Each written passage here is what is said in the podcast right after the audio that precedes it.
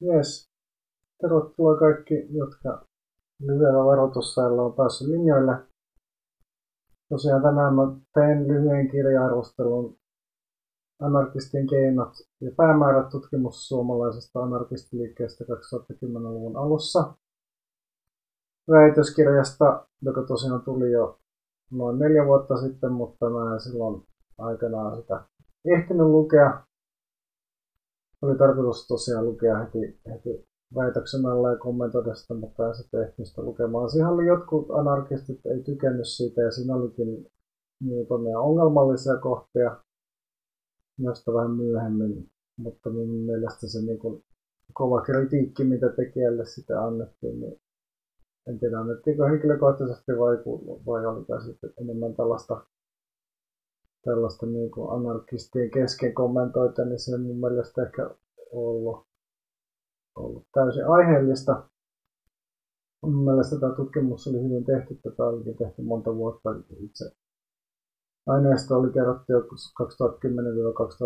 suunnilleen ja sitten oli vähän niin kuin jotain nettikeskustelua sen jälkeenkin, mutta kenttätutkimus ja haastattelut oli tehty silloin. Ja se on myös ajanjakso, jolloin mä en ole itse ollut Suomessa niin paljon mukana, on ollut täällä niin muutamia kertaa vuodessa, mutta, mutta en ole ollut varsinaisesti liikkeessä mukana.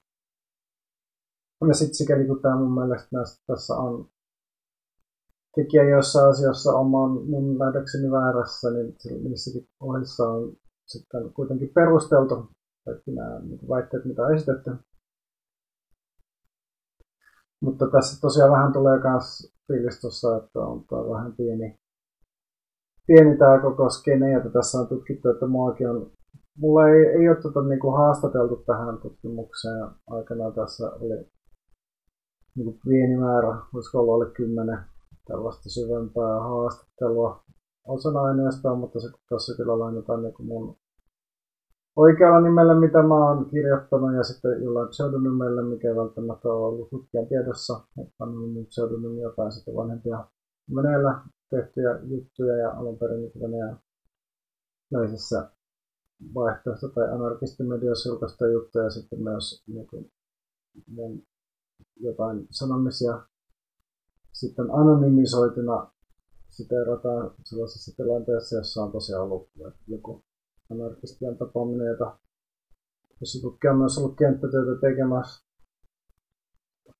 Ja tässä on mun mielestä niin kuin jotain asioita ehkä anarkistien toiminnasta, mitä tutkija ei olekaan hyvin ymmärtänyt, mutta siltikin tämä on mun mielestä anarkistien suhteessa parempi kuin Anton Montin Pontus suora toimintakirjassa, joka on tosiaan tullut jo pari vuotta ennen väikkäreitä sitäkin on niin käytetty paljon lähdeaineistoa tässä, mutta tämä Monte ja Purokulon kirjoitus on kauhean hyvä sikäli kun siinä käsitellään tällaista Suomen autonomiliikettä 2000-luvulla, mutta sitten siinä ei kauhean hyvin ehkä juurikaan ymmärretä anarkisteja.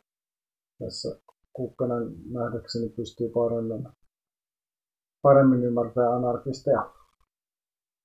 Tässä myös on hyvin niin kuin fiksusti tässä väikkärissä just nimenomaan valittu prefiguratiivisuuden keskiään.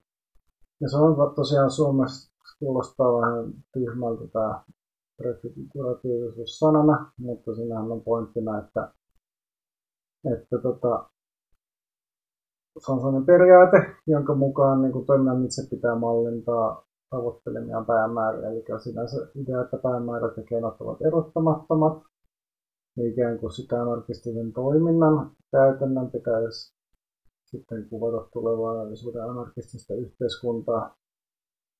Mutta tähän tietysti sisältyy jo lähtökohtaisesti ristiriita tähän prefiguratiivisuuden vaatimukseen, eli jos se pystytte nyt ikään kuin elää kuin anarkismissa, niin miksi sitten ylipäätänsä pitäisi pyrkiä johonkin, eikä se ole sitten saavutettu se päämäärä jo sitten saman tien, jos päämäärätekijät on, on erottamattomia. Mutta tällaiset ristiriidat ei tietenkään merkitä sitä, että refuguratiivisuus olisi, olisi jotenkin epäonnistunut konsepti, tai koska erilaiset niin kuin ristiriidat kuuluu kaikkeen niin kuin todelliseen elämään ja elämään, että ristiriidattomuutta on vain, vain niin kuin pistemäinen olio tyhjössä. Niin täydet, täydet abstraktiot todellisuudessa aina törmää, törmää ristiriitoihin.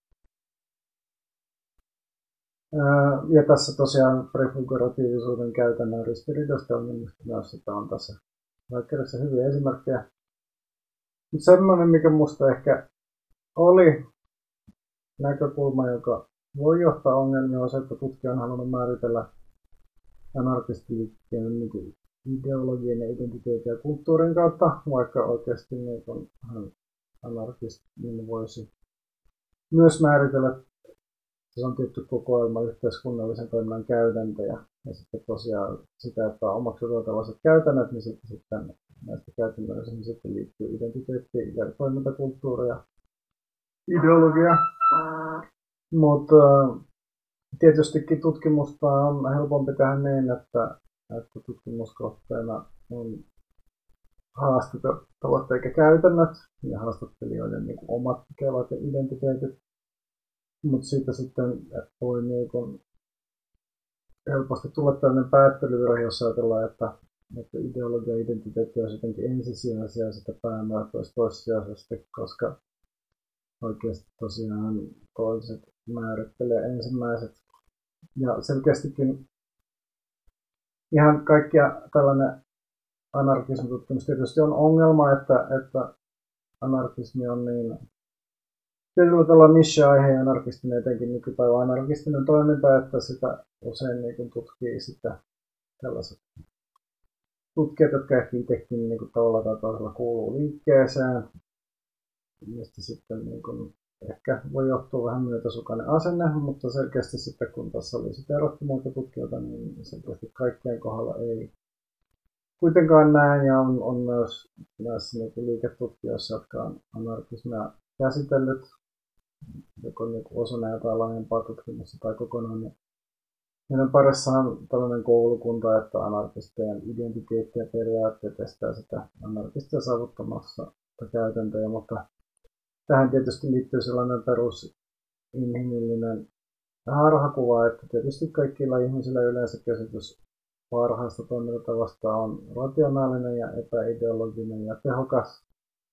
Ja sitten muiden ihmisten toiminta sitten, ne käsitykset, niin ne on sitten tällaisia ideologian sumentamia, ei olisi niin täysin väärässä, niin heitä sitten estää oma ikään kuin ideologisuus sitten saavuttamasta ja toimimaan niin kuin tällä tavalla, joka olisi niin kuin mahdollisimman rationaalinen ja tehokas. Mutta se nyt on tavallaan tällainen niin kuin vääristymä tietysti kuuluu kaikille, kaikki ihmisiä, eikä ole mitenkään niin kuin pelkästään liity akateemisiin tutkijoihin. Tutkijoihin, eikä varmasti minä ole siinä, siinä sen parempi. Mutta tutkimuksesta tosiaan tuli sellainen niin jännä kuva, että ikään kuin sitä tutkimuksen alussa ehkä tutkija on, on ollut identifioinut itsensä lähemmäksi anarkismia, mutta sitten siinä vaiheessa, kun laitossa lähetetty ennakkotarkastukseen, niin on ehkä sitten siitä. Voi olla, että siinä kun on kahdeksan vuotta tai enemmänkin näitä anarkismeja, joita marinoinut, niin on ehkä sitten voinut tulla tietyt, tietyt vierotusreaktiot koko anarkismia vastaan ja kyllästyttänyt koko homma. Mutta tosiaan selkeästi niin kuin nimenomaan sitten tässä tutkimusaikana ei, ei anarkistien käytännössä ole riittävästi tutkija vakuuttanut. Ja, ja ainakin sitten justiin niin tässä tutkimusajankohtana niin anarkistit ei sitten ole saavuttanut näitä toimintansa päämääriä. Ja sitä on sitten tutkija tehnyt johtopäätöksen, että anarkistit ei olisi yrittänyt näitä päämääriä saavuttaa, vaan ainoastaan tai niin anarkistisen toiminnan pointti on anarkistisen ryhmäidentiteetin vahvistaminen. Ja se tietysti voi olla totta, että tässä niin kuin tutkimusajankohtana jo se on ollut näin, mutta se ei niin nähdäkseni niin kuin kuvaa anarkistien käytäntöaineja kaikkialla, eikä myöskään välttämättä nykyään, kun tutkimuksen ajankohdasta on mennyt 10 vuotta.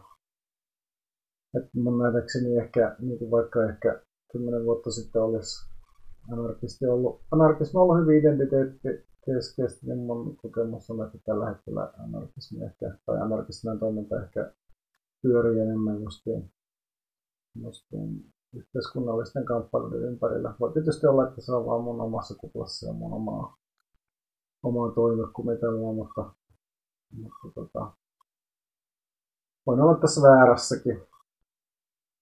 Ja sitten myöskin tutkija ehkä ole tässä ottanut huomioon sitä, että tällaisen, että kampanja, kampanjat ei ole onnistuneet, niin ei välttämättä joudu siitä, että on tehty jotain strategisia virheitä, vaan voi olla, että siinä niin kuin yhteiskunnallisessa kontekstissa ei millään muulla strategialla olisi ollut näitä päämääriä tavoitettavissa. Että se on itse asiassa myös hyvin yleinen, ei pelkästään arkisteja, vaan kaikkia niin kuin aktivisteja koskeva niin kuin sellainen myös ajatteluharha, että aina niin kuin kaikki olisi jotenkin niin kuin, kaikki mahdolliset asiat olisi saavutettavissa jonkinlaisella taktisella ja strategisella valinnoilla, mutta usein epäonnistumiset niin ei kyllä välttämättä sitten riippu siitä, että mikä strategia on valittu. On paljon niin asioita, joihin ei aktivistit eikä välttämättä kukaan muukaan pysty, pysty vaikuttamaan. No sitten tässä oli tämmöinen pieni ehkä lapsus, että, että oli niin ajateltu, että myös, myös. Tai tässä oli tällaista kelailua, että miksi anarkistit ja muut radikaalit, miksi heitä kiinnosti tällainen perinteinen yhdistystoiminta Suomessa, niin tässä oli ajateltu, että sitten anarkistithan voisi perustaa anarkistisen yhdistyksen ja tehdä anarkistiset säännöt, mutta se ei kyllä ole mahdollista. Mahdollista sinne ehkä tota, niin, en tiedä mistä, jos ei ole tutkijan periaatteessa pointti yhdistyslain käytäntö, niin ehkä tällaista asiaa ei voi tietää, mutta Suomessahan on anarkistisen yhdistyksen perustaminen oikeastaan laitonta. Tai ei nyt laitonta, mutta ei, ei, ei pysty rekisteröimään ja sitä kautta ei pysty olemaan juridinen henkilö, eikä anarkistinen yhdistys voi omistaa omaisuutta tai pankkitiliä sillä tavalla, että sillä olisi niin juridista turvaa. Pitäisi olla yksityishenkilöiden nimessä tai tai sitten pitää rikkoa yhdistyslakia, koska tosiaan yhdistyslaki edellyttää tai edellyttää tai ainakin vähintäänkin patentti- ja rekisterihallituksen käytäntöä, että yhdistyksellä pitää olla puheenjohtaja ja on niin tietyt valtuudet, on suuremmat kuin sitten vaikkapa yhdistyksen hallituksen muilla jäsenillä, puhumattakaan sitten yhdistyksen jäsenistä. jäsenistä että vaikka periaatteessa hallituksenhan saa nimittää yleensä yhdistyksen kaikki jäsenet, jos niin haluaa, mutta sitten kuitenkin puheenjohtaja on, on erityisasemassa ja se tietenkään anarkisti ei siinä periaatteessa niin sovi, mutta toisaalta sitten, sitten oman yhdistyksen sääntöjä voi rikkoa aina niin kauan, kunnes kukaan yhdistyksen jäsen ei, ei siitä kantele oikeuteen. Mutta tietenkään näitä lakeja ei ole pakko noudattaa aina mutta tosiaan joo, voi olla, että silloin kun tätä tutkia aineistoa kerran ja tehnyt tätä haastattelua, niin voi olla, että nämä anarkistit, joita on haastatellut, ne heitä tosiaan kiinnostaa nimenomaan heidän oma identiteetti, eikä välttämättä anarkistisen yhteiskunnallisen toiminnan käytäntö, mutta itse epäilen, että tällaiset asiat ei ehkä enää tulisi, niin kuin, ei tulisi tällaista kuvaa jostain tutkimustehtävästä nykyään, ja myös tässä keskustellaan myös anarkistien kytköksestä punkkana alakulttuuriin tai siihen, kuinka anarkistit pukeutuu samalla tavalla. Tämäkään ei nähdäkseni enää, vaan tämän päivän anarkistiliikekin kymmenen vuotta myöhemmin. Mutta tosiaan tässä ehkä tällainen kohta, mistä tuli haloota ja, ja kiistaa. Silloin tota, neljä vuotta sitten oli oli tämän tutkimuksen analyysi Olkiluoto-blokeedista.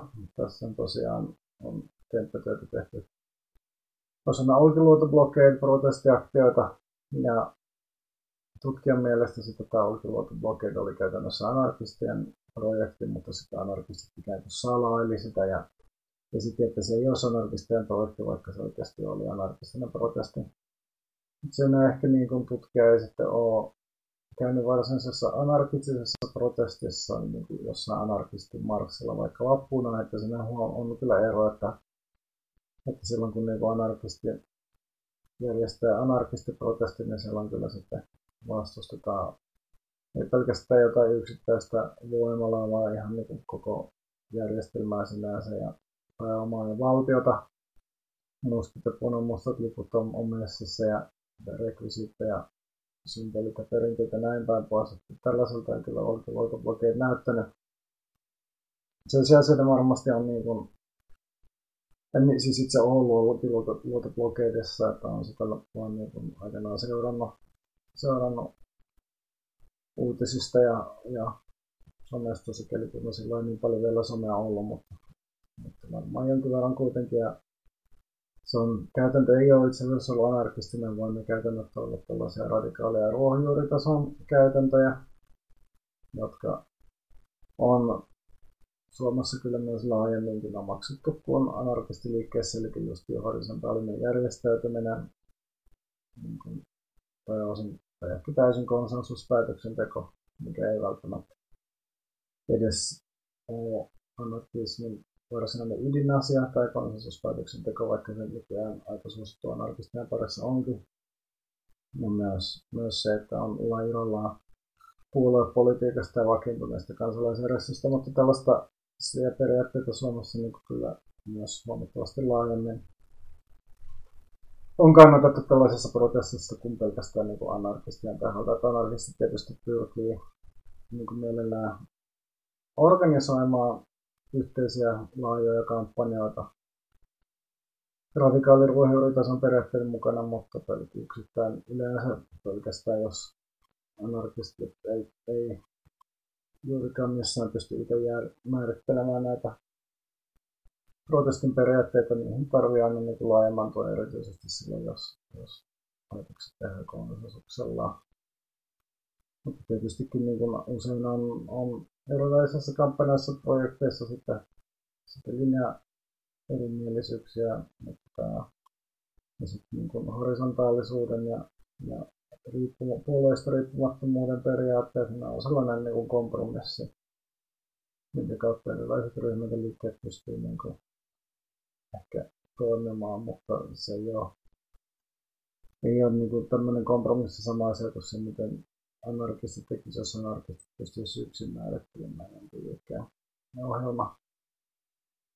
Sijaan tässä oli ehkä ihan asiallista kritiikkiä tai piikittelyä tässä niin olkiluotoblokadin järjestelijöiden poliisivastaisuudesta. Että tietystikin niin poliisi lähtökohtaisesti on kansalaistottelemattomuuden vastustaja ja pyrkii sabotoimaan kansalaistottelemattomuusaktiota. Kansalaistottelemattomuuden aktiona on kuitenkin tarkoitus saada jonkin verran varmaan niin tehdä jotain haittaa ja sitä poliisi pyrkii estämään tai haittaa, että rikotiasuudet tällaiset pyritään estämään ja, ja ajamaan se mielenosoitukset täysin rauhalliseen niin kuin viitekehykseen tai ei pelkästään rauhalliseen, vaan myös täysin harmittamaan viitekehykseen. Sikäli tietysti poliisi on, ei nyt ehkä suoranainen vihollinen, mutta ainakin vastapuoli tällaisessa isossa kansalaistottelemattomuusaktiossa, vaikka sitten jotkut järjestöt sitä pyrkii niin lievittämään tätä vastakkainasettelua käymään dialogia poliisin kanssa, jotkut ehkä ei, mutta, mutta siltikin on selkeästi ristiriitaiset intressit. Mutta varmastikaan niin poliisi ei pidä tällaisia niin väkivaltaisia, väkivallattomia kansalaistottelemattomuusaktioita jonkinlaisena sellaisena massiivina turvallisuusuhkana, enkä välttämättä myöskään niin tee laajaa en, ennakoivaa tiedustelua. Yleensä tällainen ennakoiva tiedustelu on Suomessa kiinnostunut poliisia silloin, kun on epäilty että esimerkiksi jotain sabotaasia, iskuja tai vastaavaa.